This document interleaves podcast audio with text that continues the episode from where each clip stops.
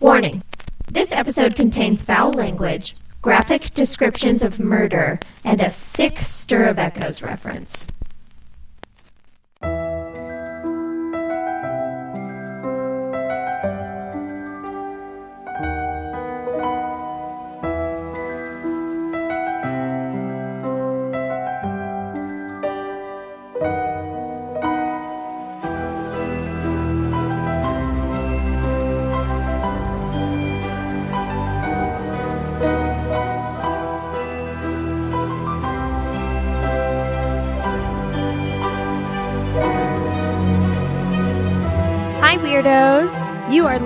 To Keep It Weird, the podcast for all things strange, unusual, paranormal, supernatural, creepy, sticky, gross, scary, and everything in between.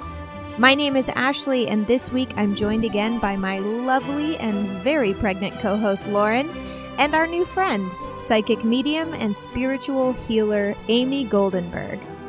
Last week we talked all about what mediumship was, the history of spiritualism, famous mediums, famous frauds, and Amy shared a ton of very cool and sometimes very scary personal stories. This week, we're taking a little bit of a different direction. We're going to be talking about the science of mediumship and psychic abilities. We'll talk about the theories, the philosophies, some scientific studies and their findings. And Amy's here again with us to share her personal experiences, and they are just as wild as they were last week. Last episode, I also told you that I wanted to share more about some of the experiences that we had off the mic. So, no updates really on the energy work that Amy did on us that affected us for about 48 hours, except that Lauren and I have both separately had very wild and vivid dreams ever since we recorded last week may not have anything to do with it, but it's definitely interesting. Another thing that happened that was very special to me was that Amy took a moment to tell me what she felt in my apartment. And as you guys might know, Joe and I have both had paranormal experiences at my place. Um, Joe, having never had an experience before in his life, has had a couple. I've caught strange EVPs during recording sessions and have seen a woman who may or may not be attached to a haunted blanket. I don't know if I've told that story before on the show, but I'll definitely tell it someday. And Joe and the cats both have a problem with our hallway. Joe says that sometimes it feels like it's charged, which could absolutely have something to do with the fuse box in the hallway. But he also gets the smell of rot. What he says smells like an animal got trapped in the wall and died, but only for a millisecond. And when he tries to search for the smell, it's gone. The cats also seem to see something on the ceiling of the hallway. They'll stare upwards. They'll sometimes pose to attack or will look towards the hallway and stare. They never raise the hair on their backs or hiss or anything, so that's kind of comforting. Well, Amy said that there was a lot going on in my apartment. She said it was mostly family members, which was very sweet to me. And I said, you know, that makes a lot of sense because I have a lot of fa- family heirlooms. You know, I have my grandmother's knickknacks, I have photos of my great grandparents. Um, I've got some tchotchkes from my mom and dad, and I have my grandfather's World War II medal. With that, she actually smiled really big and said, Oh, that may be who was speaking earlier. See, she talked earlier in this uh, in the episode when we were recording, which you will hear in this episode. So I'm I'm not going to give any spoilers, but she was talking about a soldier who may or may not have been in Vietnam. And she said, uh, when I was talking about the soldier and how I thought he may have been in Vietnam, a voice came through a couple of times saying World War II. And it's funny because when I was editing the second half of the episode, I noticed in that moment that she was kind of stammering as if she was being distracted. I edited it out, obviously, because I'm a professional, but looking back, it was totally fascinating that she was receiving some sort of message in that moment. I did ask her about the hallway, and she said, to paraphrase, yes, I don't want to tell you exactly what impression I'm getting. Maybe I'll tell you another time. But I can say that one thing I'm receiving doesn't make sense to me. I sense someone is hanging, But as you can see, there's nothing that they could hang from. And I don't know how old your apartment complex is, but was there a remodel? Without her possibly knowing, yes, right before we moved in, the apartment was remodeled. I have no idea how it looked beforehand, but my neighbor at the end of the hall, who's been here for about 12 years, has a completely different apartment than the rest of the complex because she actually refused the remodel about eight years ago when it happened.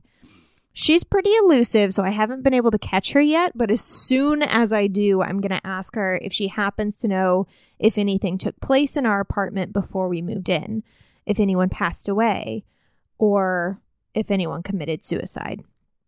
So I just wanted to share that with you so that when the time comes, if I can corroborate any of these things or if I have any experiences in the future with that knowledge, I can kind of share it with you guys and we can all have that experience together. But without further ado, please enjoy part two of our mediumship episode. Make sure that you're following Amy on Instagram. Um, her handle is at the underscore beauty witch underscore. Um, she's fantastic. As you all know, you heard her last week.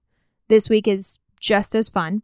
And please, if you have a moment, if you could rate and review our show on iTunes or on your Apple podcast app and follow us as well on social media. All of our platforms are at Keep It Weird Cast.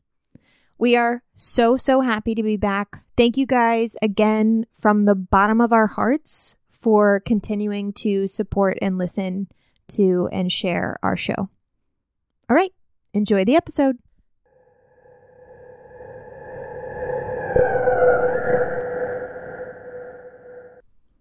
Okay, so we've talked about some of your personal experiences. We've talked about the history of mediumship and the different forms of mediumship. I went a little bit of a different direction today, and I am talking about the science. Yay, science. So it's very easy to choose a side. It's very easy to say, like, I am a believer or I am a skeptic, skeptic or I am not a believer. Mm-hmm. Um, and we've talked about this on the show before. Skepticism is not a bad thing. Yeah. Skeptic It's, it's healthy. simply means that you look at both sides of the coin. Skeptic means you question question everything. And it's good to be skeptical about everything. It's good to be skeptical even about what is known as like absolute science. There's no such thing as absolute science Totally. unless you are God, which none of us are. Right. So it's even healthy to be skeptical about that. Yeah. It is not healthy necessarily to be a complete believer because we don't know everything. So if you're a Mm-hmm. complete believer, you're just following one path. Mhm. And it is not healthy at all to be a non believer because who you fooling? right. Well, it's that Fool you, yourself that right you now. believe that you hold the mysteries of the universe within Yeah. your own mind, which You is not believe that you have all of the knowledge. Yeah, Which no is- one does. Nobody No. has that. I, you know, I kind of fall into the skeptic camp when it comes to psychic abilities and mediumship simply because I've never had the experience where a medium was able to accurately tell me anything true about my life situation, deceased loved ones, etc. That doesn't bode well for me leaning to believer. Yeah. However, I myself have had those experiences. Mhm. I have had psychic predictions. I've had premonitions. I've had um, situations where I've known things about people that I shouldn't have known. Uh-huh. So, in that sense, I know that it exists. Right. Where my skepticism lies is not in the fact that this stuff is real and that people can do it. Where my skepticism lies is that I don't know how to make it happen at will because when it happens to me, it is a surprise. Mhm. It is shocking, and it's I don't understand it. Yeah. I don't understand why it happened. I don't understand what it's trying to tell me. A lot of the times, I don't even know who the messages are for. Yeah. Interesting. Like last night, I had one, You and I even Ooh, texted can you tell me Joe. what it is? I yeah, I was laying in bed. So mine always come in the form of like dreams or weird visions. Mhm. Um, and last night I was laying in bed. I had just laid down, And I was actually thinking about the podcast stuff. I was thinking about our live show on Friday. I was thinking about today. Mm-hmm. Just like the the like I have to print out my notes. I have to do this like a checklist. Mhm. And all of a sudden in my head, I saw sort of I was it was almost like I was walking behind an older gentleman. And then all of a sudden I it was a point of view. Uh, I was the older gentleman, I guess, and I fell down a flight of stairs. Mm. wow. And the thing was, is as I was laying in bed, as it was happening, my body was going like this, as if I was falling down the stairs. And when I hit the bottom, it was so jarring. And it was like, you know, in the movies where someone like falls and then they hit the ground and the camera kind of shakes, just like to add that effect. That happened in my vision. And I literally, when it happened, I jolted up and I texted Joe. Like I have the text on my phone. I said, someone fell down the stairs. And Wow. he came in the room and he goes, "Do um, do I need to call somebody or?" he thought I meant. Like, how can I help? He thought I meant I heard someone fall Yeah. down the stairs outside. oh, do I need And to check like, on our neighbor? What do I do? And I was like, no, I'm telling you right now, like, just mark it down. Someone, Someone fell, fell down, down the the stairs. stairs. or someone will fall down the stairs. I don't know who it is. I don't know when. I don't even know if it's someone I know, mm-hmm. Interesting. but I just want to let you know that someone fell down the stairs. Mhm. So it's stuff like that where it's like, okay, Yeah. What do I do with who this? Who do I tell? yeah. Right. What do I do? I was just curious if because sometimes when you talk about stuff, it'll they'll like s- give specific like information, like this is what that means or this is what that is, which happened earlier today to me. With I I ran into somebody who I hadn't seen in a while, and she happened to tell me about these reoccurring dreams she's been having, and so. I was able to explain kind of why she was having these dreams, but so that's why I asked you to explain. But I'm they it, I'm not getting anything. It Well, could if you be get something later. Yeah. let Yeah, I'm me very know, curious it could it be a past life uh, death. also. Yeah, Could it be. could be that as well. Um, like, but that's just like it could be, could, Could be whatever. fucking you know, anything. Did you there's all these say it felt like it was an older man? I do remember seeing the back of the head at first before Right. I was the POV Mhm. of this Uh-huh. person, and it was like white hair, um, bald on top, like very fuzzy old man ears, Okay. and then but then I was POV, so I that Right. that was the only glimpse I got of who it Okay. was. Yeah, interesting. That's so interesting. But that's the thing is that like I have never been able to get myself into a position either relaxed enough, out of my own head enough Mm-hmm. to be able to at will receive these messages and receive them clear enough to translate them into Mhm. anything. Mm-hmm. Mhm. And one of my favorite allegories is in Stir of Echoes, which we've talked about before. We love stuff. Um, and I'm going to talk about this now. What is Stir of Actually- Echoes? I'm sorry. Oh, it's a movie. Okay. It's fantastic. It's real good. It's very good. Okay. Um, and I, you know what? I'll talk about this first, and then I'll use the allegory because it kind of goes along with what I'm saying. Okay. So, anyways, I've had those experiences. I haven't been able to un- unlock that ability myself to do that at will, which is where my skepticism is. Yeah. Simply that I don't understand it, which is why I'm skeptical. Yeah.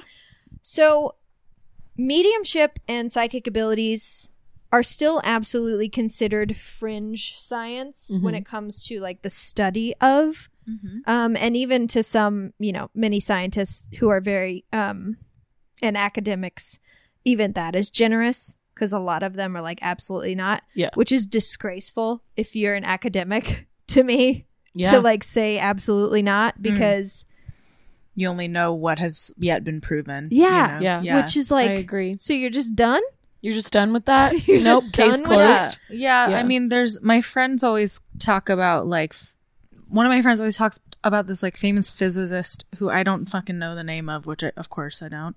Um, why would who i who talks about like the mysteries of the universe and how the universe is constantly expanding is like we think we're about to get to the curtain and and like pull back the curtain and know what the fuck's going on. And like as soon as we're there like the curtain moves back five feet. Mm-hmm. Like we're we can we just don't know. Yeah. and because we're continuing to gain knowledge we are expanding the universe ourselves by Yeah. by gaining this knowledge. So it's like always there's always It's never something we just don't know Yep. you so to so to definitively say no is just Crazy. a disgrace to me in general. You know, a physicist who thought mediumship was totally real was Pierre Curie. Marie Curie's Really? husband and very intelligent physicist. He was totally into it and believed it, and I thought that was so fun. That is really I fun. read that. Yeah, I love that. this little side note. But there are many scientists who are very open to the possibility for several reasons. Most of these reasons um, revolve around philosophy, philosophical reasons, which is kind of what I was saying, looking at it from an objective point of view.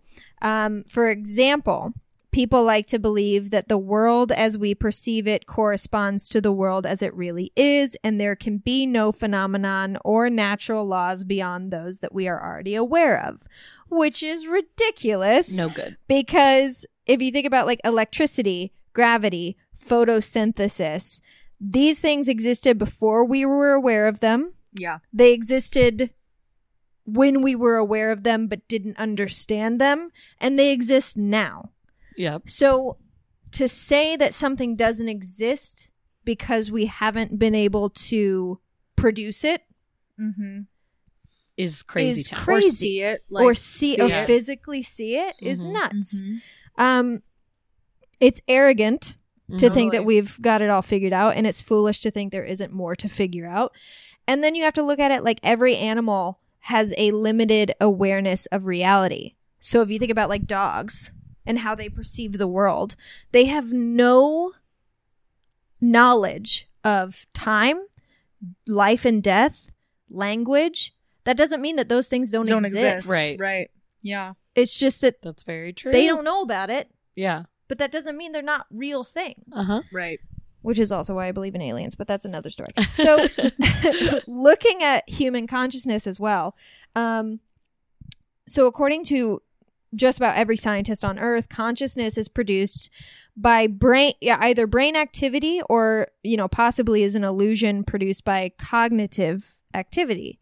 But there's no evidence for this. It's simply a theory that they have because they can't figure it out. There's no evidence that a consciousness is even real, but we know that it is. Yeah. So this has actually, um, after years and years and, and lifetimes of research in, into consciousness, scientists are no closer to working out how the brain might produce consciousness, which has led some experts to actually believe that the function of the brain is not to produce consciousness, but to receive consciousness which exists outside of us, Wow. which explains collective consciousness. Yeah. Which mm-hmm. explains, which is a phenomenon that Yeah. We talk we about that have data on here. Over and over and over again that there is some form of collective consciousness. This also actually would explain intuition. So, like, creepy Dave walks in the room, and you're mm-hmm. immediately like, I don't like creepy Dave, Yeah. but you don't have a reason. It's because our consciousness is like conscious eye.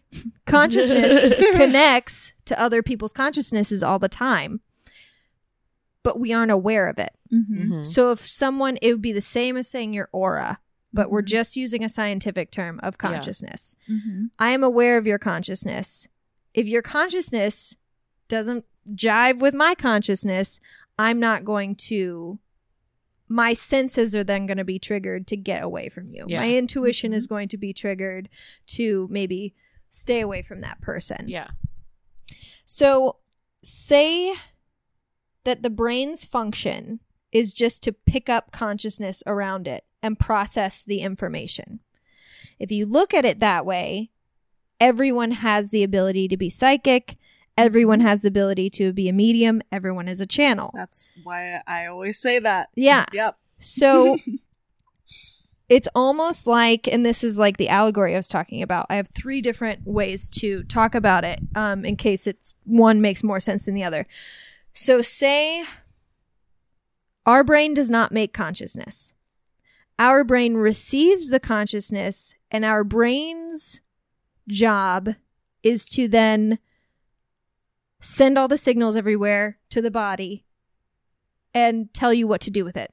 So our brain is a radio. That's one way to look at it. So radios, like an actual radio, they're not producing the sounds. They're receiving a signal and then they are processing the information and they're putting it out there. Right. They're receiving the signal from elsewhere, which is what our brain does. Okay. Mm-hmm. So our brain is receiving the signal from the consciousness and then sending whatever information it needs to the body. Okay. So if you are able to receive those messages, your consciousness is able to receive those messages and process and like deliver that information, you just have a better radio. You your radio has a better signal. Mhm. You have a better antenna. can pick up more frequencies. You can also look at it as like a prism. Like your brain is a prism and light filters through. So the consciousness shines the light that filters through and the prism breaks it up and sends it into all the different areas that your body needs to process that information. Mhm. The allegory from Stir of Echoes is the flashlight. Mhm. So some people have a really good flashlight and they can just see more than other people. And some people, their flashlight ran out of batteries a long time ago. It doesn't work at all. Yeah. Yeah. And then some people have flashlights like me that come on every once in a while. Mm-hmm. And you just get a glimmer of something Yep. and you don't understand it because you didn't get to look at it long enough.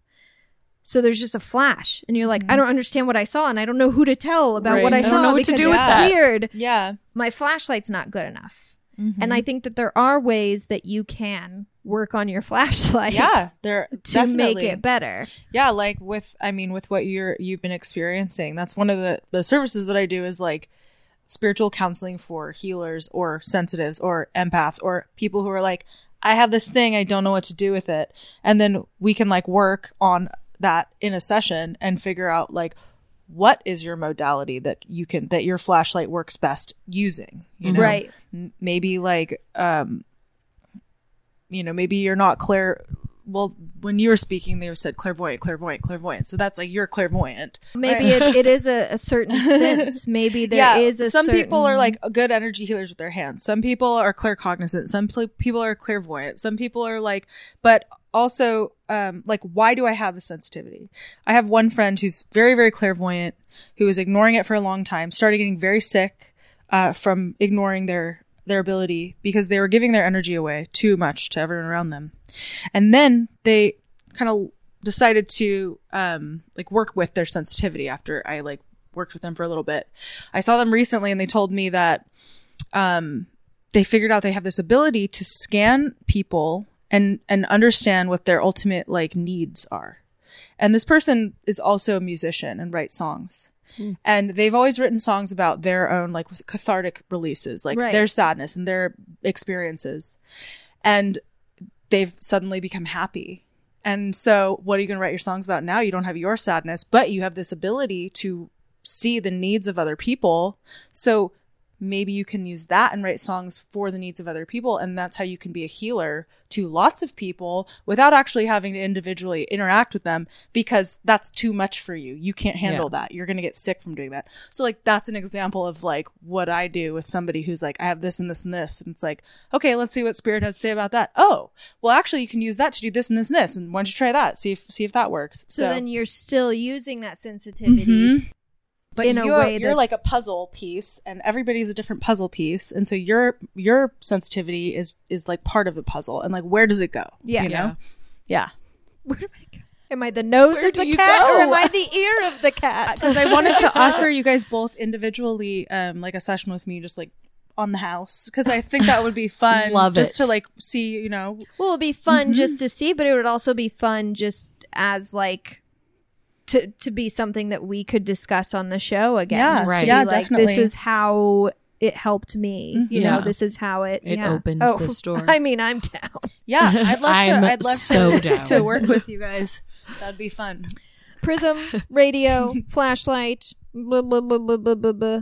Crappy flashlight. crappy flashlight rather than sort of experiments. Oh, this is just an interesting little like note. Experiments have shown that the most psychic experiences occur when our sensory organs are muted, Hmm. which is why I notice you, you close your eyes Mm-hmm. because it's just easier when you've got that thing. I know some people listen to white noise Yeah. because it's easier for them to focus. And I think that's something that's more like just getting out of your own way Yeah. too. It's just getting Yeah, out of your own head. Getting you into like a meditative state. I Yeah. feel like yeah. That's so Um, good. So this idea of the radio, prism, flashlight, whatever, uh, would also offer an explanation for why psychic abilities and the ability to witness paranormal activity seems to be genetic as well, because there's likely a gene for it.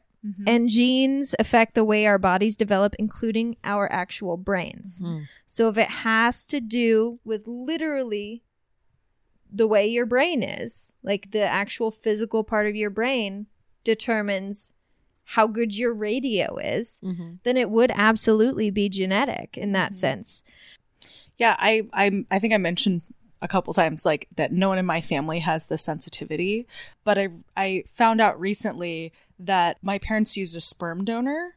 So my biological like um donor did have this sensitivity and he Oh, wow. has um interacted with me a lot and I Oh, never knew that that's who it was until I was um until this year.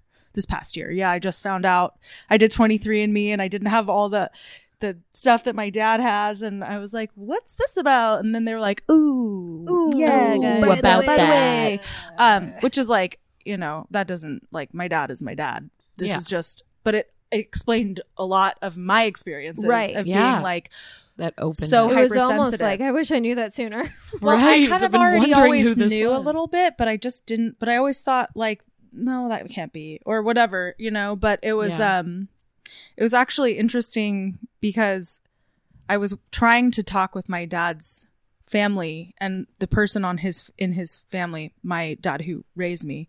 He, uh, his grandmother came forward and said.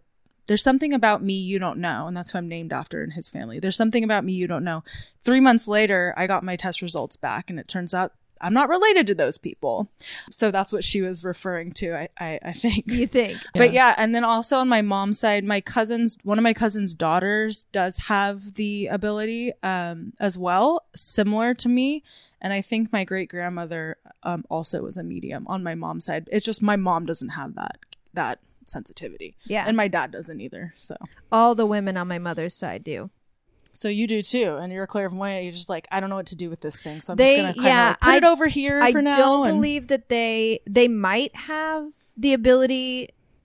As far as I know, I'm the only one that has like visions and have Mm-hmm. has actually like had dreams that have come true, like just really quickly. So we did this paranormal investigation, and a couple nights before we did this investigation at the Culver Hotel, I had a dream that Lauren and I had gone to the hotel, set everything up, took our little voice recorder, left the room, and started from the bottom floor and worked our way all the way up recording, and then got in the elevator to go back to our room, and the elevator crashed. Mm-hmm. We didn't get hurt. We were just kind of like, ugh. And then, like, the dream just went bananas, and like, we went shopping and we got in a fight. It was like a whole thing. And Ted Bundy was there. Ted Bundy Yeah. was there. It was fucking weird.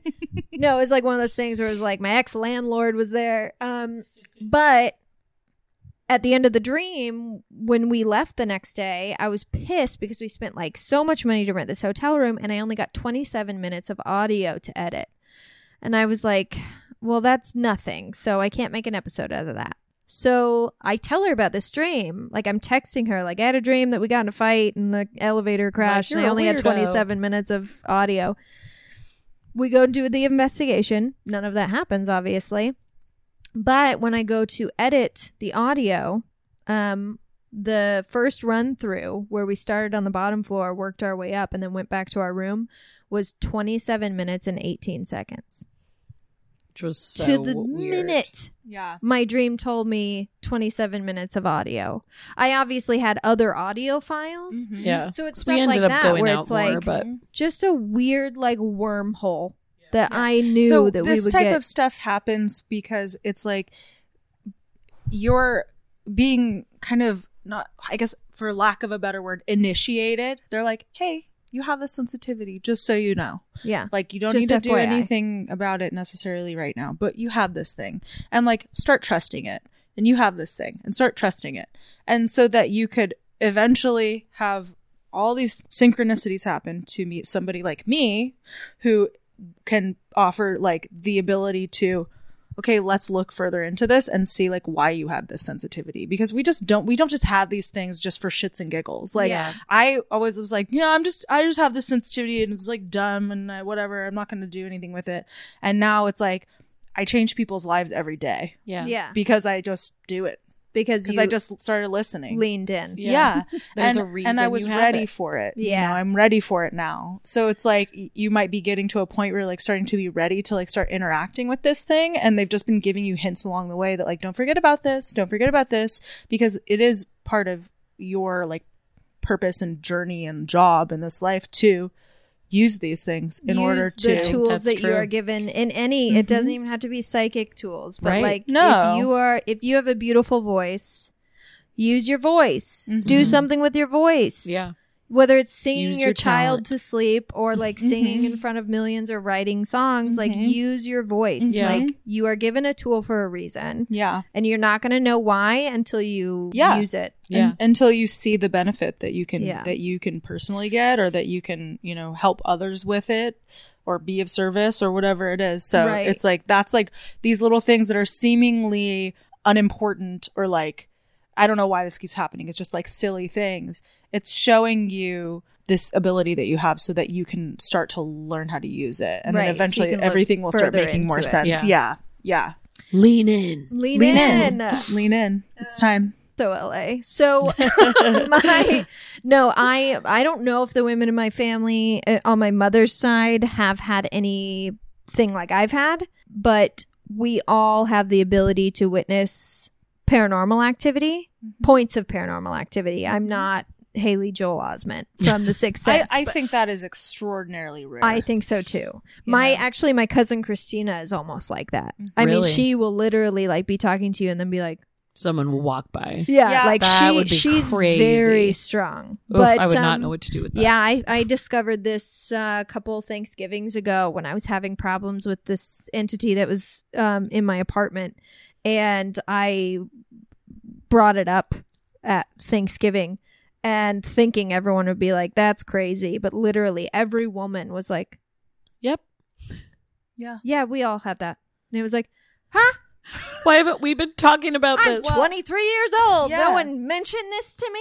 yeah yeah and i mean it's it's like they have been conditioned into silence because you especially you know 50 years ago you say that you're in a mental institution you have Yep. a lobotomy Or you're, you're being done burned. you know Yeah. or prior to that you're being burned Yeah. Right, You're a exactly witch. so in order to keep ourselves safe we don't speak about it but Mm-hmm. now we're in a we're in a position where we can talk about it and so you're probably they probably might all have the same experiences as you or even like crazy experiences that you would not even imagine but they haven't spoken about it because Mm-hmm. Right. like like my great grandmother It's taboo. it's Yeah. taboo she she had like no friends she lived in her own little world she she just did all this weird stuff and kept herself isolated It's and sheltered easier. because it's because it's scary you to, to be like um hey i have this thing and then people you know want to kill you or whatever you know take Yeah. you and put you into a padded cell Well, and especially if you use the allegory of like the radio or the flashlight, like you know this, but my sister and my father do not have the ability at all. mm-hmm. So my mother and I do. And when we were growing up, we lived in a house with three different entities. And uh, my mother and I experienced them all the time. And we would all be four be in the same room. My mother and I would be able to hear it. And the other two, my dad and my sister, had no i- they could not no matter how hard they tried hear it Mhm. they don't have a flashlight yeah Yeah. like me and my mom were like you don't hear that like Yeah, we would be able so to loud. describe to each other yeah and they and the thing is is like of course if you're in the same room with someone and you don't hear it you're gonna think they're cockadoodle doo like Right. you're Yeah. gonna think that they're a little Cuckoo. cuckoo Yeah. because you're not you don't have the ability to hear it yeah or and you've also it. been told so many times that that means that you're crazy That- Mhm. yeah you know Exactly. So we talked about it definitely could be in the genes because your brain could literally be developed in a way that helps you uh, understand these things. Yeah. But also, this could explain why sometimes after a traumatic brain injury, people will report having psychic or paranormal abilities. It's not because they're crazy now. It's because, you know, have you ever had a radio and then you smack it Yep.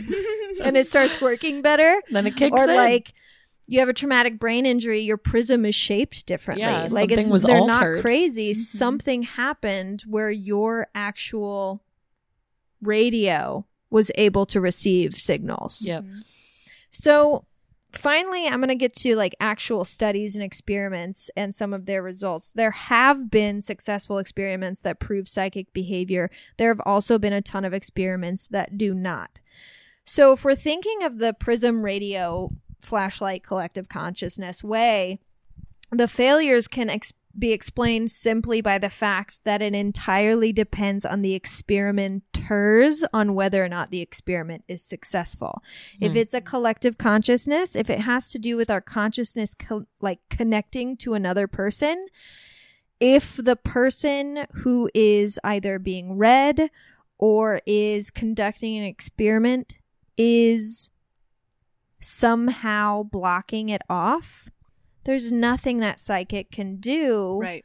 Psychics can't see the future. Yeah. What they can see, what they can connect with is another consciousness.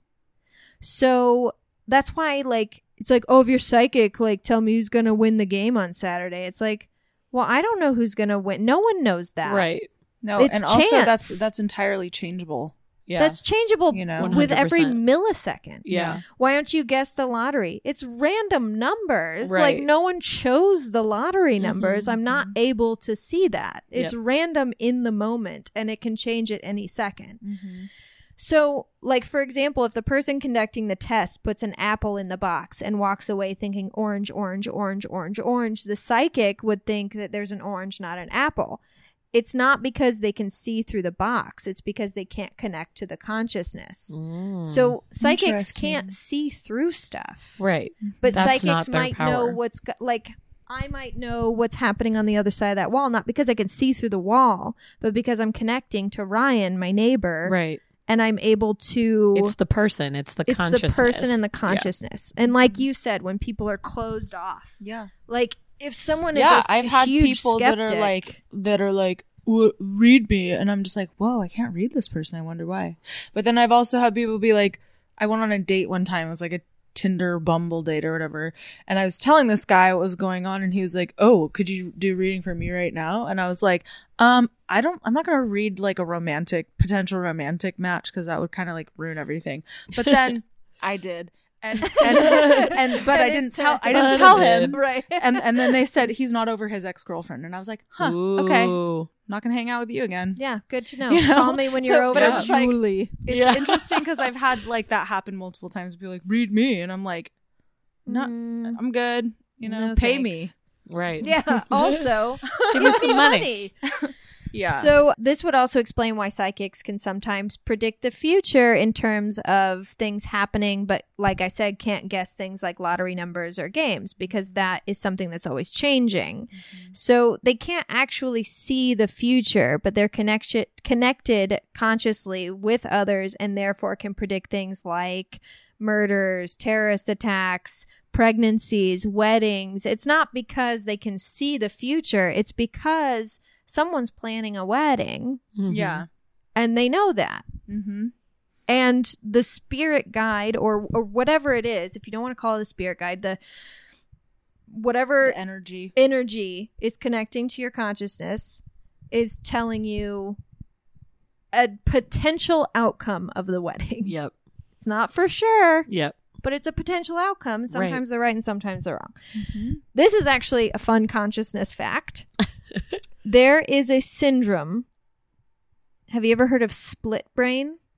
No. No. Boy, oh boy. Okay, so it's when the corpus callos, callosum. Callosum. Thank you. Corpus callosum. That's the the thing that attaches the two yes, brain hemispheres. exactly. yeah. The two hemispheres. Uh-huh. Corpus callosum. Thank it's you. It's bigger on um women. That's why we can compartmentalize or we can um multitask.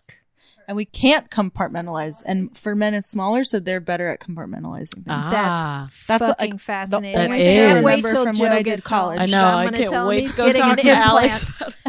Um, and so- Alex cannot multitask. Yeah. He can only do oh, like Joe one thing either. at a time. Joe's a nightmare. I love you, Joe. Love you so Um, much. Love you so much. so that's when this this tissue, this area that's connecting the two hemi- hemispheres of the brain is severed. Now this is a um a procedure. This isn't something you're born with. This is a procedure. And it's performed on people and honestly it's not done much anymore because it's too Barbaric? severe. It sounds um, awful. Yeah. But it's performed, it used to be performed on people with severe epilepsy. People that Oh. like couldn't live and their seizures were so bad that it was it was potentially deadly. Yeah. So they would disconnect the two hemispheres Sides of, of the, the brain. brain. Uh, the result of having a split brain, however, make it so that each hemisphere will have its own separate perception and impulses to act. Ooh. I wonder if Ted Bundy had that. Dude, right? Ugh, probs. Probs. Probs. Ugh, probs. Probs with a Z. So, for example, and these are severe cases. This is not in all cases. Hi, baby. And This is not in all so sweet. cases. For example, one patient, when he would dress himself, he sometimes would pull his pants up with one hand and down with the other because one side of his hemisphere wanted his pants off and the other one Oh wanted his my pants on. god. That's Um, so funny and weird. That sounds challenging. This, yes, this is super rare. Um, usually, if a conflict arises, one hemisphere overrides the other, even if they Yeah. aren't connected. Um, mostly, it affects visuals and speech. For example, a patient, uh, if a patient is shown an image only in the left half of each eye's visual field, they cannot vocally name what they have seen because the image seen in the left visual field is sent only to the right side of the brain, and most people's speech control center is on the left side of the brain. Oh. So they would see They an image, they would know what it is, but their speech, like they wouldn't be able to say it wow. because it's on different. Those two processes happen on different hemispheres of the brain. That So, is that's crazy. Nuts. But because there are basically two halves of the brain performing almost separately in split brain patients, scientists theorize that the person should have two separate consciousnesses. Consciousness is Conscious night. We're gonna say think so. conscious Conscious night. just because it's fun. I don't think it's good. correct, but I enjoy conscious night. So that's what they theorized, but that's not what happens at all. There is one unified consciousness present in each hemisphere, which is actually more evidence pointing to the fact that consciousness is not generated or created by our brains, Yeah. but by something somewhere else, else. something outside. Totally separate. And that could be. s- I am one to believe that it because of the the con- collective consciousness, because of intuition, because of um of mediumship, essentially, because of those abilities. I tend to believe that our consciousness is actually not inside our bodies as much as it is literally Yeah. something It's our hi- exterior yeah. that is like sending signals, which you would Higher call self. a higher self. So that's the science side. It's Mhm. literally your consciousness, and Right. some people are able to utilize that in a different, will communicate in a different way. But if you're religious, you can literally think of it as your consciousness being your soul. Mhm. So your soul is not your brain. Mm-hmm. Like we know that. Our soul isn't we're not just a brain. Technically we are just like a brain in a skin suit walking around. But your soul is that energy that is able to communicate Mhm. with other energies outside yourself. I have one more scientific experiment. It's on my phone. This is an actual scientific study that was done that was super fascinating. While researchers don't necessarily believe that uh, when it comes to psychics, that mediums are communicating with the deceased or foreseeing the future, they do agree that something is going on in their brain when a medium is in a trance state or when a medium is working essentially that none of them have an answer as to exactly what is going on. But it is being studied and it it does cause physiological changes in your body so something is happening um, and that's a fact there was a study done i believe it was in 2012 uh, where 10 mediums five were experienced and five were amateur um, like have Baby been doing mediums? it for less baby mediums. They were doing it for less than like 10 years. Okay. And they were injected with a radioactive tracer to, which sounds like Horrifying. really scary, I, I want no part of that. to capture their brain activity during normal writing and during the practice of psychography, which involves allegedly channeling uh, written communication from the other side while in a trance. This is also known as automatic writing, Mm. Mhm. um, where you, if listeners don't know, it's where you kind of like clear your mind and just write, write, write, write, write, write, write, and then all of a sudden you might channel something that writes through you Yeah. essentially. So the subjects were scanned using SPECT, which is single photon emission computed tomography. Okay. To highlight the areas of the brain that are active and inactive during the practice. The mediums ranged from 15 to 47 years of automatic writing experience, performing up to 18 psychographies per month. All were right handed, in good mental health, and not currently using psychiatric drugs. This was just noted because it's a scientific experiment. And you have to have like Control. Right. control. Yeah. All reported that during the study, they were able to reach their usual trance like state during the task. So they were all able to do what they usually do when they're doing this psychography. So what happened was the experienced psychographers showed lower levels of activity in the left hippocampus, which is the limbic system, right superior temporal gyrus. What? Ah, okay Yeah, definitely. and the frontal sure, lobe sure. regions of the brain when compared to their normal non-trance writing. The frontal lobe area is basically responsible for everything that makes us an advanced species reasoning, planning, generating language, movement, problem solving, etc. So, lower activity in that area meant that the mediums were experiencing reduced focus, Yeah. lessened self-awareness, and fuzzy consciousness during this these tests during the psychography with the less experienced mediums the exact opposite occurred more activity was examined in those areas which the the people conducting the test concluded that it probably meant they were trying really hard Yeah. as opposed Yeah. to the more experienced just being able to like completely let it go right. the interesting part came in the writing samples um, that were given at the end. The samples that were produced were analyzed, and it was found that the complexity scores for the psychographed content were higher than those for the control writing across the board for every single participant. Wow. So, in particular, the more experienced mediums showed higher complexity scores, which typically would require more activity in the frontal and temporal lobes, but the exact opposite happened. Uh, it should have, with that amount of activity happening in their frontal lobe, it should have made them vague and unfocused, basically being just garbage, like Mhm. obtuse and Right. like nonsensical Yeah. garbage. It's like um and yeah. Mhm. No one knows why. They all agree that something neurophysiological is going on, but they don't know what it means. Okay. So there is scientific proof that something is happening in mediums' bodies Uh huh. when they are obtaining this information. Mhm.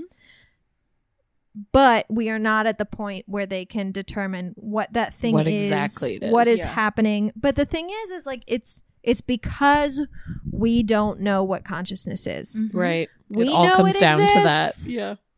But no scientist has ever been able to say, there it is. Mm-hmm. That's what it is. Here's how it works. Yep. Because they don't know. So, anyways, that's kind of the science that has been done when it comes to. There's been a lot of scientific testing. Most of it has been inconclusive. But like I Yeah. said, I think that it really relies on. So, the studies that have been positive have been done by believers. And the studies that have been negative have been done by non-believers. Mm-hmm. And I think that that has a lot to do with what we talked about where Yeah. it has to do with connecting consciousness. Mm-hmm. But also, like, you know, this is a little bit more of an advanced, um, like, spiritual topic, but so there's the energy that cre- that that makes life, that makes you know ev- that makes us be alive, that is all around us, and you can manipulate that that energy to produce outcomes. Um, so if you say like, if you believe wholeheartedly that something is going to happen and you're just like, I know it, I know it's going to happen, you can manipulate the energy, eh, you know, to create that outcome that you want. So if somebody is going into an experiment and they say, I know that this is true, I know that this is true, I know that this is true, and then they do the experiment, they might get the outcome that they want more easily than if they go into the experiment and they go, This is bullshit, I'm going to prove this wrong. I know this is wrong, and I know it in my heart wholeheartedly, and they can manipulate the energy to make the outcome that they want.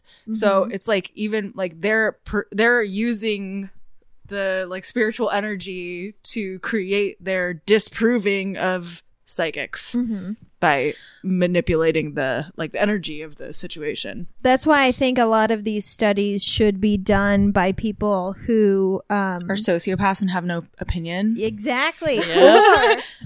or or That's actually very true. They're like no tests connection. should be done by people who don't know what they're testing.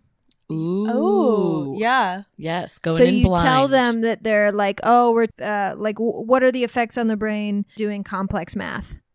But really, they're in a meditative trance and they are they're channeling energies. You know what I mean? Right. Like, Yeah. don't let the testers know what they're even testing. Yeah. That's Yeah. so and see what results you get. I Yeah. like that. That's a genius idea. Yeah. And I mean like it's all it's all human creation anyway trying to explain something that is that is like non-human. Yeah, or that is totally human, but just not discovered yet. Yeah. Yeah. most scientists now believe that we do have a sixth sense. Like 100% we have a sixth sense. Right. Our sixth sense is our intuition. Mm-hmm. And just like I can't see for shit, I have horrible vision.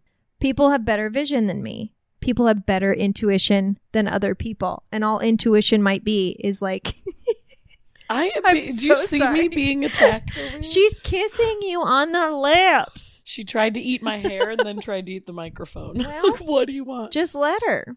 One thing that I found that I just wanted to discuss with you guys because I think it's really fascinating. I wanted to look up some crimes solved by mediums, and um, there were there are mediums that work directly with the police. yeah. The problem with that is, and I'm sure you can attest to this, is that, like I said, like it's not that you can see the past and the future, it's that you are connecting with energies, spirits, consciousness, whatever word you want to use for it. Mhm. And their messages might not be so straightforward. Like John did it. Yeah. Right. Like Right.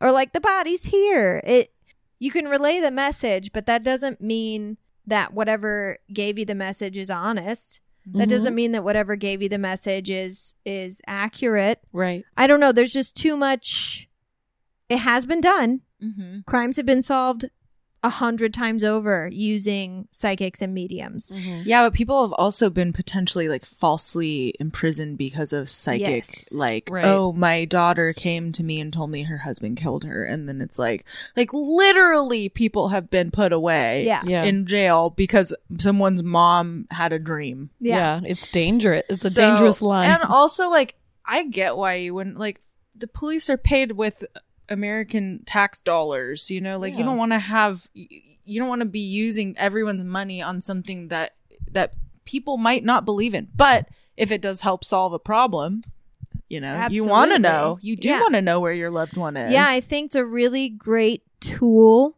that can be utilized as long as we still have due process. Oh, Mhm. yeah. Yeah, that's like the big thing. Yeah.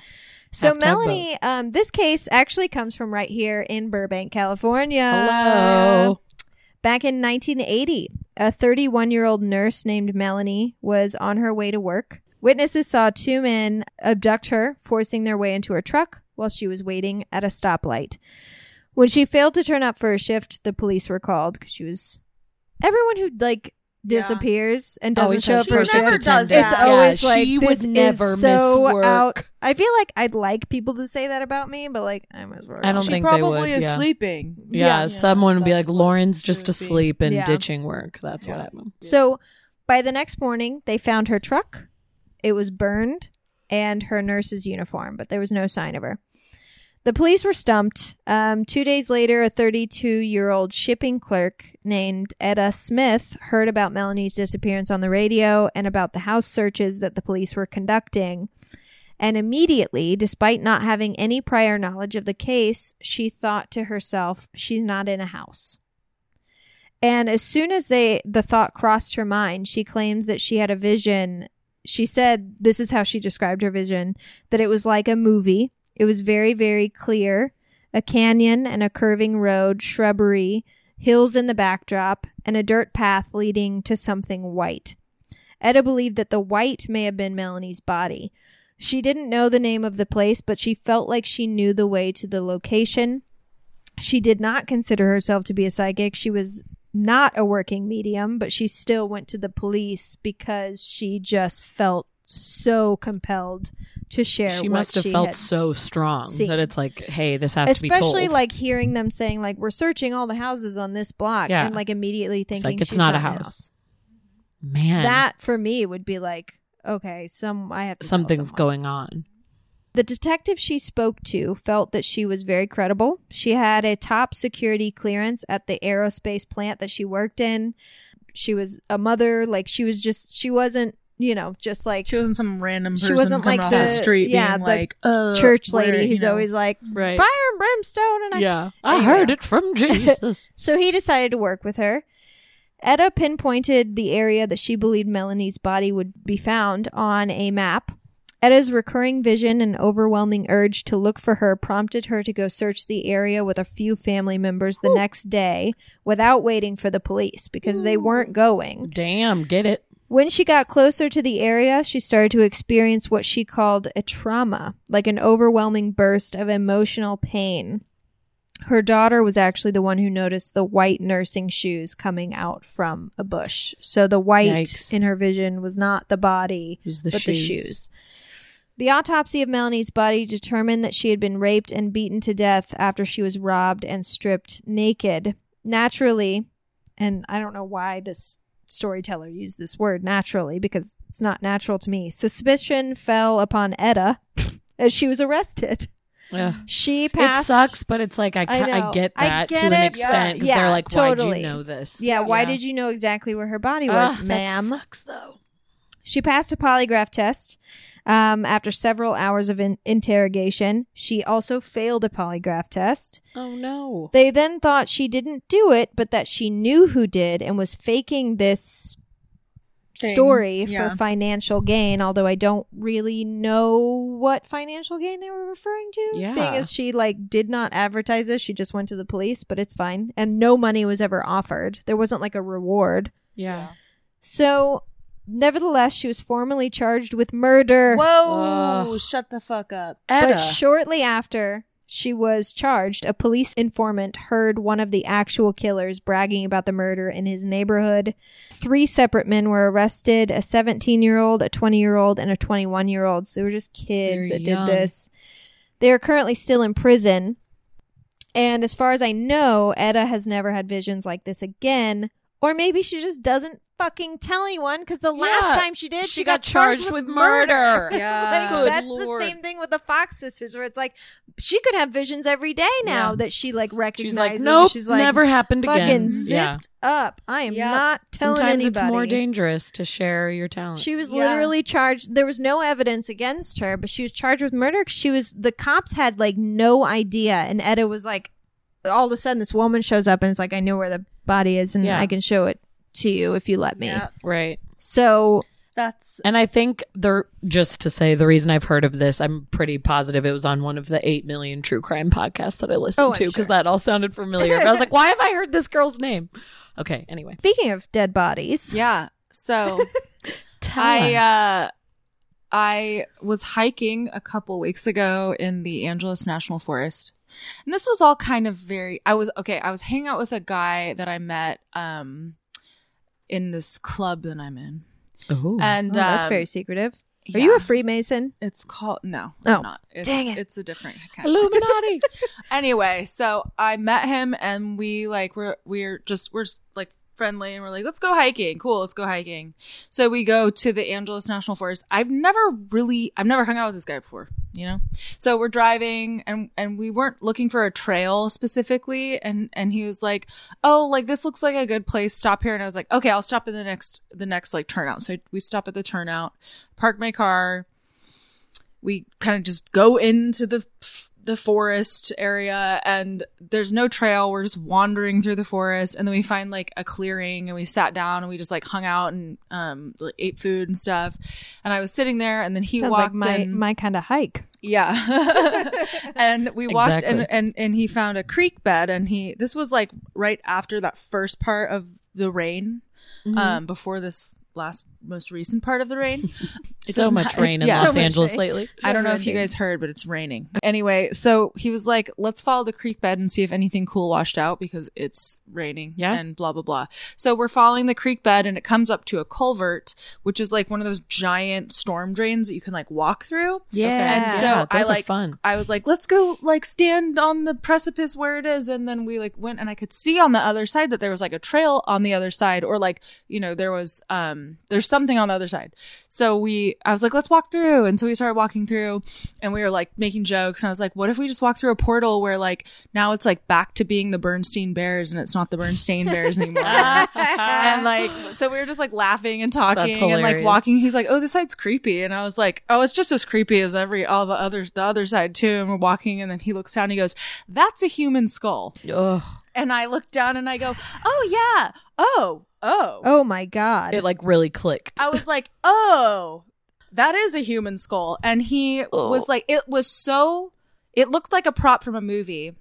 And I have a lot of friends that have many skull items around in their houses, like, you know, here. Me. Um, yes. For instance. So I have seen these things around so frequently that, that it just kind of didn't like phase me at all. I feel like I would be the same. Yeah. I I, see like them I so be much like- as decor. Yeah. Yeah, and and you know, being in Los Angeles, you're like, well, is that a movie prop that somebody Yeah, just left here? sure. So so my friend like picked it up to look at it, and we are like, oh no, that is a person's head, and there's teeth in it and Oh stuff. no. Um, and so we put it down, and then right next to it, there's a pair of pants that were like all like just just destroyed and shredded up. And then a couple feet away, there was like another bleached white bone. And these things were so bleached white that it was like they clearly have never been buried. They've clearly been out there for a long ass time. And so we're like, we need to get the fuck out of here and we need to go find someone to tell. And it was like during the furlough, during the government shutdown. So it's like we couldn't No even find people. So then we had to go run around finding stuff. And he was like, he knows that I'm a medium. And he was like, did you get anything? And, and my first initial impression was that there was no violence associated with this like that this person came out here to like end their own life like they came out here and they killed themselves in some way and i have had i've been in places where people have been murdered before and it's a really distinctive violent like energy mark that you can just kind of feel or i smell blood or i'll like get scratches on my body and and i can tell that someone's been harmed. Um in this case i didn't get that impression at all and then you know, we like went and found the police and did the whole thing and waited around and blah blah blah. And then they they confirmed that it was in fact a, a human skull. And you know we left and and they're still investigating the whole thing. But that night when i got home i went to sleep. And i had the first dream i had i was sleeping on my back and somebody laid on top of me and I could feel them lay on top of me. And then I looked at them and he was a young man. He had sandy blonde hair. It was in a crew cut. He was wearing a green military uniform. And I tried to hug him in my dream because I thought he was like handsome. And then he like pushed me away. And then later on that night, I like had turned over and I was sleeping on my stomach and I felt somebody completely lay down on top of me to the point where it like I com- I woke up and I was like, oh my god, can I? Someone's move? in my Can I move? Like Yeah. somebody's not just in my apartment, someone's laying on me, yeah. and like I made sure I could move. And because I've had these experiences for like my whole life, I knew that it was just a spirit like laying on top of me. And then also prior to going to sleep that night, there was somebody who I could see that was standing next to me, and he was like older. He was really skinny. He's kind of dirty. and stringy hair, like kind of baggy, like clothing, and he just seemed very confused. And then he like reverted back into like the young consciousness that the there was like the um soldier spirit that yeah, I the handsome Mhm. sandy blonde. and then um so because he laid on me twice, I think he was confused about like being dead and like was like trying to lay on me to like be inside a, of a person's body. Like, oh, I know I'm supposed to be in a body. Is this the right. one I'm Is supposed to be this in? where I'm supposed was, to be? He was really confused. And so then later on, I started talking with him and asking him, like, are you associated with this, like, skull that I found? And it was like, yes, no one ever found me. I like he had PTSD. He was in a war. I asked him what war. He said he didn't want to talk about it. He was like ashamed of the war. He didn't want to talk about what war it was. And then I like based on his uniform, I think it could have been. um I, I think it could have been Vietnam, but it could have been prior to that also. And he, so I, working with him, I I t- told him that I would cross him over because he hadn't been crossed over because no one ever found him, and he was just really excited that someone found him. And then I asked him like, because when I cross people over, sometimes I'll give them some type of like ceremonial thing, and I asked him, "What do you want for your what do you want for your ceremony?" And he said, "I want fried chicken and a beer." And I was like, "Okay," and I don't uh, consume either of those things, so um, so I that was we were going I was going to do it with my friend who I found the skull with and then a series of other insane events happened that prevented me from getting the fried chicken and the beer but I did end up crossing him over and he just patiently like waited around to the point where my roommate was like um hey did you cross over that guy and I was like oh no I, I, have, I haven't done it yet and she's like yeah he's like um bothering me oh, and I was like oh okay, Okay, I, I'll I'll- cross I'll- him over he's and then- bugging me. he was really sweet though. He wasn't like weird or creepy or mean Yeah. or anything. And like one night he was just standing like in my doorway, just like staring at me. And I, and I was like, all right, do you want to wait for the fried chicken and the beer or do you want to just do it right now? And he's like, let's just do it right now. So then I, I crossed him over then. And then I've since talked to the detectives and they, I didn't want to tell them, oh, you should look in military records, like for Right. dental records, because if you're in the military, you probably have dental records. And I'm like, you should look in the military dental records, but also Right. like, I don't know anything. You don't want to be like Etta. Yeah, I don't Right? want them to be like, why do you know who Yeah. this like? But also, like, he's clearly like that person's clearly been dead for like probably longer long than time. I've even been alive. Yeah, I was gonna say it's not like Yeah. I don't think they'd be with the pinning murder, anything on you. Definitely, yeah be like why do be you know like did, like Yeah. where did you get It- this would skull think it was from then? you know so um so i didn't say that to them but um they did say that they will uh, that when they find out who it is, that we will get to know who it is. So I am looking forward to knowing who it is, so I can like corroborate my Yeah. experience. You're like, wait, that Yeah. was the guy. yeah, yeah, to see. I mean, regardless, there was somebody who followed me home and Yep. tried to like lay on me a bunch of times and like wanted me sure wanted my attention. Um, and also when we were there with the police, they said. We said, "Oh my god, we found this body," and blah blah blah, blah. and they were like, "Oh, that's like really close to the one we found two months ago." And like, they find bodies all the fucking time over there because there's like gang executions, I guess. Yeah, So just like the place the to do Angeles National Forest is just like full of dead bodies. But Oh, also this is like my experience with that. So like he kind of told me who he is, told me what he what he was and what he experienced in his life and and that no one ever found him and that he ended his own life and and like he was in the military and all this stuff, but it's like I'm not going to share that information. No, No, no. I Wait for that you're doing the information right to thing. come to you. Yeah, they, that's their job. I do have a theory about why places in which murders happen are so severe.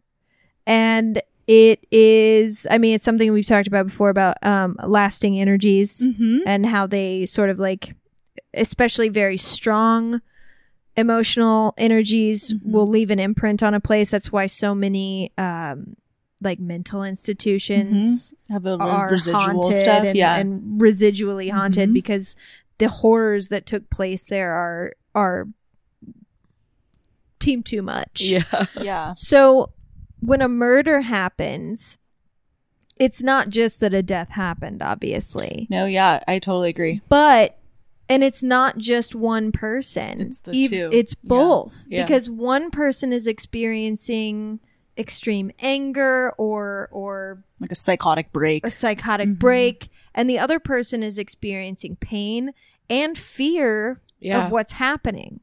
So and like adrenaline and, and fighting adrenaline and all and, this There's fighting. so so much energy just that's left so behind. much that and it's, it's, like dark. Yeah, Yeah. It none of it's good. Yeah. I mean, I guess the person that's having a psychotic break might be having a good time, but you know what I mean? Like none of it's Yeah. Yeah, yeah. none of the energy is good No. energy. No.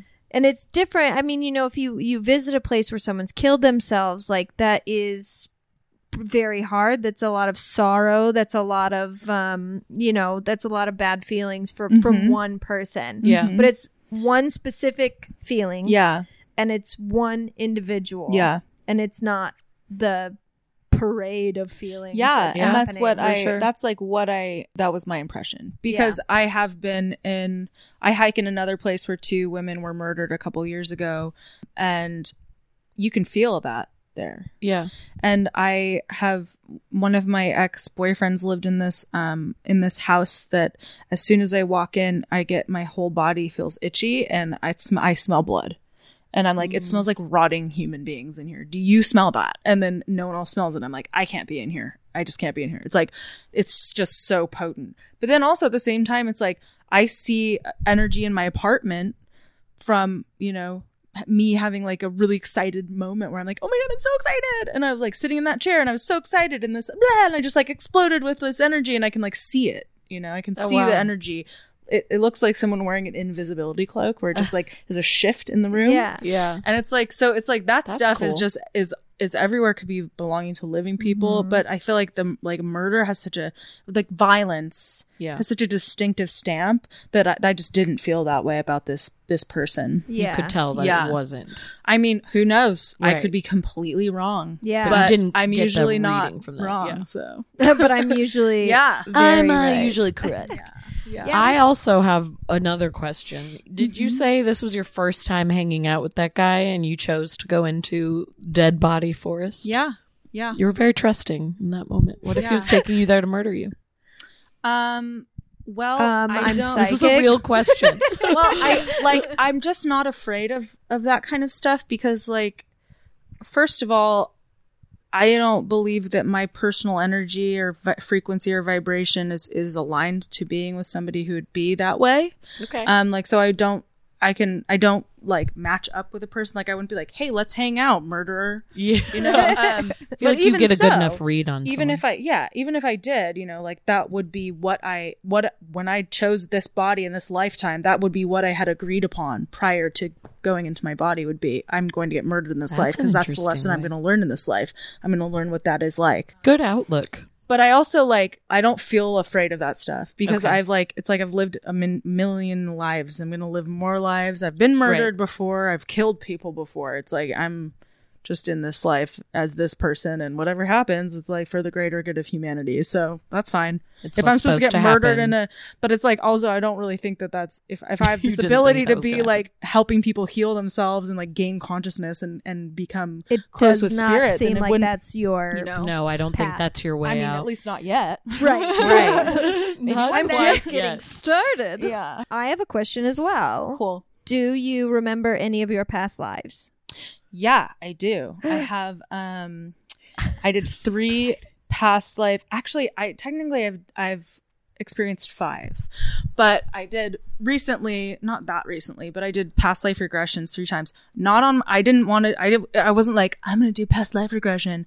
I was simply like meditating, doing some you know ritual stuff that is my personal like religious practice that where I work with my ancestors and my guides. And I they brought me into three past lives. The first one was um I was 14 years old.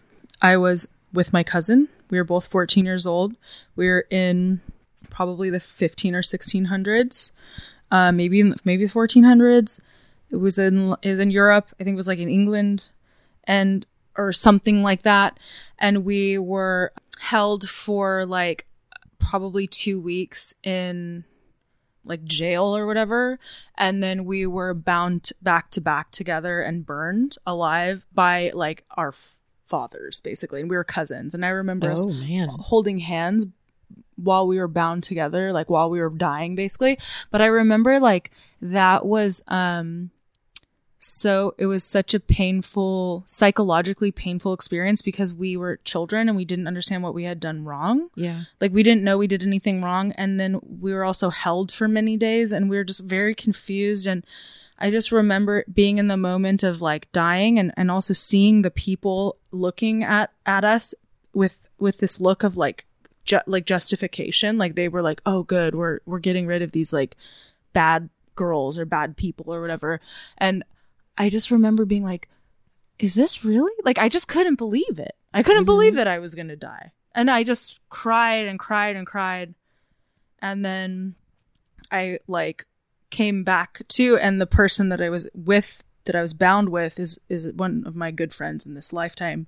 And I, I texted her and I said, I just did a past life regression and you were in it. And she, and she said, I know what you're talking about. And she, she like said, we're, we're this age, we do this and this and this and we're cousins. And I said, yeah, that's what I got too. Oh wow. So she, she like, um, she had received she had also same- experienced. well, that. as soon as I told her, she probably connected with my consciousness and was able to pick up that Right. information. But she also felt the same way. And then uh, the second one that I had was really good. I was like, it was, I was like a Viking person. Fucking And, um, awesome. Yeah, I was Very I was like a general of an army and it was a long time ago and I was sitting in a circle with all these men and we had all this gear on and I was speaking in like some Norse language and the weird thing was I was a female and I was the general but I was a female I was in a Huh. female body and then um, I remember fighting. I remember different seasons and seeing like the green, and seeing like the snow, and then um, again it was green. And then I looked down and I saw blood, and I had been like stabbed in my stomach. And I remember dying, and I was like being held by one of my um like teammates or whatever the fuck you call it. I don't know, army people, friend, Army, army friend, army people, army friend. buddy. and he was holding me and i remember i felt so happy and like so excited and and justified and like i'm going to go to like heaven Valhalla. valhalla. And i'm and i just felt like i did the right thing and i just felt so righteous about being able to die that way. And it was like such a positive death. And then i died and then they like had me on this um this like st- Um, like stretcher type thing. Uh, there were flowers all around me, and they were like parading me through the town, and everybody was like cheering and crying because they were so happy for me that I got to go to Valhalla. Mm-hmm. And so the juxtaposition of those two deaths, Right. back to back, because this all happened in one night of back to back experiences, was like look at this like this horrible death and it was so awful and it took me some time to get back to be like okay i'm here i'm here i'm here i'm not in that life. And then the second death was like oh so nice. So peaceful. and then the third death was very fast and, and shitty and it was like i was in like a hall. It was in like spain and there were there was like a big hall where everybody was eating dinner and we were all sitting around we were all wearing white and then these people came in and just stabbed everybody and there's just blood everywhere and we just blood and every it was just so quick like you didn't even have a chance to process what was going on It was like a school shooting almost. yeah, Yeah, yeah. one big Except like a bunch of dudes with swords.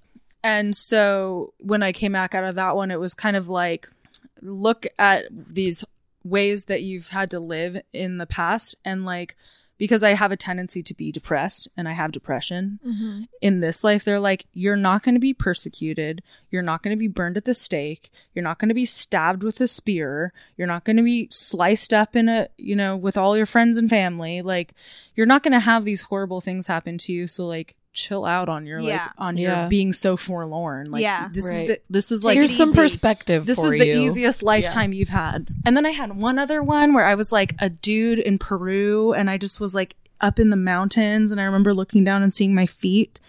And then I had another one where I was a midwife in um like the 1600s in New England Wow. and I um saved my friend's baby. It was weird. I was like in love with this guy and he was married to this woman and I was giving her child or like giving birth to her child and and she was dying and I saved her and then like I went out and I told him that she was going to be okay and we were both like happy but also like sad because we like wanted to be together but we couldn't because of like the class situation or something. I don't know. Mm. So these are like the weird past life regressions and like I also am pretty skeptical myself, so I don't I'm not like, and then we went to the waterfalls, and then what else do I want to have happen? And I had a Right. crown, and what else do I want to have happen? It's like I don't like that shit.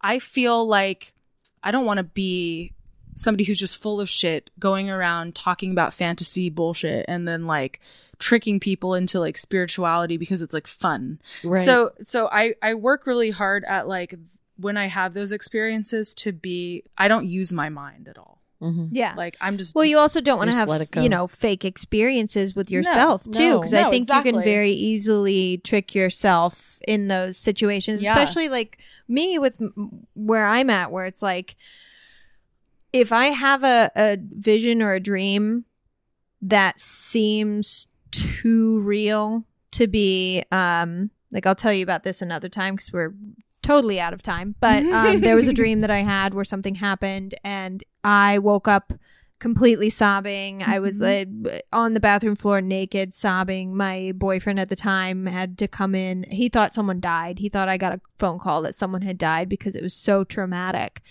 In those instances, I make sure I write down everything I remember. Mhm. yeah. But there are just so many times where like I might have a really like powerful dream, Mhm. but I don't get that same like physical reaction. Yeah. But I'm still like, am I just wanting this to be Right. something that's Yeah. Right. happened? Yeah. Or, or I, I don't know. Or Yeah. did it, is it real? And Yeah. how Yeah. would I know? Yeah, definitely. For sure. Yeah, I, I'm I'm I'm with you on that. And that's like for my own channeling for myself and for like my visions and for like my things, I'm I'm really skeptical about it. I'm like, but how do I know this is true? Like I argue with guides or with whoever's communicating with me. I'm like, how do I know that I'm not just making this up? And they're like, you trust your channel for everyone else. Why don't you trust it for yourself? And I'm like, mm. because I don't, because I just have to be in control. Right. You know, like, so I'm like pretty, I've been always very skeptical. And that's why it's like the way that I talk about this shit is like, I try to make it so that it's like understandable for people who are like, that sounds crazy. That sounds crazy. Yeah. Because I Okay, well, let agree, me you know? talk to Yeah. you about it in a way that you will understand. Yeah. So Mhm. then that's like the workshop that I'm doing, which I'll just talk about we, real quick. We have to plug this. What is it called again? So I'm doing a workshop. It's called Everyone is a Channel, Part One, The Basics of Spirituality. And it's for people who kind of have maybe been atheistic or curious about spirituality, but haven't had it presented in a way that makes sense. Um, so in this way, I just talk about like the very basic principles of spirituality in like a simple, down to earth way. I have material that I'm going to be giving out. All of the information is channeled. And I'm also going to make some suggestions for like a really basic but beneficial spiritual practice that you can have at home. So it's really just su- if you're into spirituality and you're like really advanced on that stuff, you probably won't want to. This is probably not something This is the you. basics. Mm-hmm. This is for people who are like, I don't get it. I've What the been fuck is sage for? Yeah. Why? What crystals are bullshit? Yeah. Why? Like, what is this? Which is so many people. you know and because we we all deserve to have the relationship with ourself that is like higher you know that mm-hmm. so that we can feel whole and we don't feel miserable and we don't feel c- confused and lost and feel like we don't know where we're going because we all have something that guides us every day that tells us every day where we're going and where we're meant to be going but we we have lost our connection to it so i'm just trying to give an easier way to have that connection just so that you can feel like a whole person. Yeah. So yeah, it's on March 8th. If you like go on my uh Facebook page, no, Facebook page, sorry, I don't have a Facebook page. um my Facebook page, my Instagram, the Beauty Witch, which is like at the underscore beauty witch underscore. We'll tag you in some stuff. Yeah. Yeah. If you DM DM me on there, you can definitely go. I'm going to be posting up about it. But yeah, this is the first uh, workshop, so there will be others as well. Hopefully, first of many. Yeah, yeah. So I'm I'm really excited about it, and um, I just want to help people to feel better. Yeah. that's the point. Yeah. You're doing good things. yeah. I love it. Use your talent This for good. been such a good episode. I know it really has. What it's great been so uplifting. premiere. I know. Like you used your talent in such a good, positive way, and that's Thank been really cool to see. Mhm. Thank you. I love it. Especially because I was doing my research for this episode and I was reading about so much trickery and fraud that I was like, all mediums are garbage. Yeah, so I'm like so I feel, happy to I feel you. that way too. There's people who f- who have massive followings that I'm like, can't you see they're a narcissist? They're Mm-hmm. just full of shit. Can't you see that? Like, I don't believe a lot of people that are that call themselves mediums, and I don't. Sometimes I'm like, are you sure about you? And then I'm, and then they ha- things happen where I'm like, oh, I'm always fucking right. Okay, cool, thanks. when you have an ability that a majority of people don't have or don't know that they have or Mhm. don't believe in, you can't convince someone of something they can't see. Right. It's the same as like electricity. When Yeah. It's like, Yeah. hey, or there's love, this thing. You know, yeah, people yeah. believe in love, but they can't see it. Can't they can't see it. touch it. They Yeah. can't taste it. It's they don't not- know what it when looks it's not like. tangible. It freaks and if you people out. haven't felt it, you don't it. believe that it's real. Yeah. Mhm. Yeah, but I mean, if you want to just talk about like pure science, electricity, when people would say like there's a current, we all have it inside of us, and it's in everything, and Mhm. it it's what makes the world go round. Essentially, Right. like there is this thing. You see lightning; it has something to do with it. I'm pretty sure. Right. And like all these people were like, no, No, I Mhm. can't see Yeah. it. Nope. You're wrong. absolutely not. Yeah. Until People we prove sometimes that have it to have existed. a tangible thing in order and to that's believe. fine. But Mhm. if you're walking around miserable and you don't know why, and you take all the drugs and you take all the alcohol and you take all your prescriptions and you have 20 therapists and you still don't know why you feel shitty, maybe try doing some spiritual shit because Mhm. that that might that might fix the problem. or problem. consciousness be- cleansing. Consciousness Yes. cleansing. Ooh, there you go. Consciousness That's Conscious cleansing. contact. Conscious contact with consciousness. Yes, Yes. conscious nigh. Conscious nine. Thank you so much for coming on the show. Yeah. Yes, Amy. This was My pleasure. um, What a great way to kick off the season. Yeah, I yeah. couldn't ask for more. I'm so Yeah. happy. Me too. And is there anything else you want to add before we say goodbye? No, I just want to help the people. Just help the I just people. want to help the the people, people. help Amen. themselves. help. And you're Help me help you're a channel. Everyone is a channel. you can do this yourself. You don't need a medium to tell you how to be spiritual. go. You Yeah. can do it yourself. But you have the tools. You have a the power. medium can certainly help. I can just show you how She'll show it. you the way. Show- and then you go home and do then it you yourself. go home and do it. Thank you guys so much for listening. Follow us on Instagram and Twitter at Keep It Weird Cast and our Facebook page Keep It Weird. Donate to our Patreon page at www.patreon.com slash Keep It Weird Podcast to help us fund our show. And also you get some like really cool stuff from it, like minisodes and uh, Hilarious hilarious um I almost said hilarious newsletters. The newsletters are They are funny. funny. I can be funny. Yeah, you are. Um, tune in next time. We will be talking about. Mm, what are we talking about? what's our Uh, next What is our next one? It's not. uh Is it torture? Torture. Is, we are going to be talking about torture, the history of torture, torture devices, and torture today, and how certain forms of it are seen as more barbaric and certain forms of it are totally accepted somehow. And if I was wrong thinking of our calendar, you're gonna be surprised by what our next Yeah. episode is. Who knows, really? we have a live show tonight, or maybe it was last Friday. I don't know when this episode's coming out, but we have a live show on February, February 8th 8th. in North Hollywood at 8 o'clock. Come and see us. That's all that we have this week. To the group, what's our sign off? Ooh. Oh.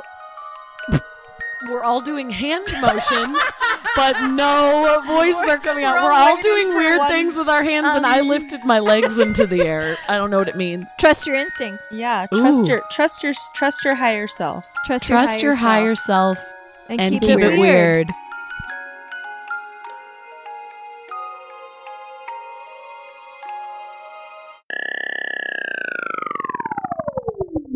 He, what's It's not me. It's not me in How this cupboard. could it be? I'm in a cupboard.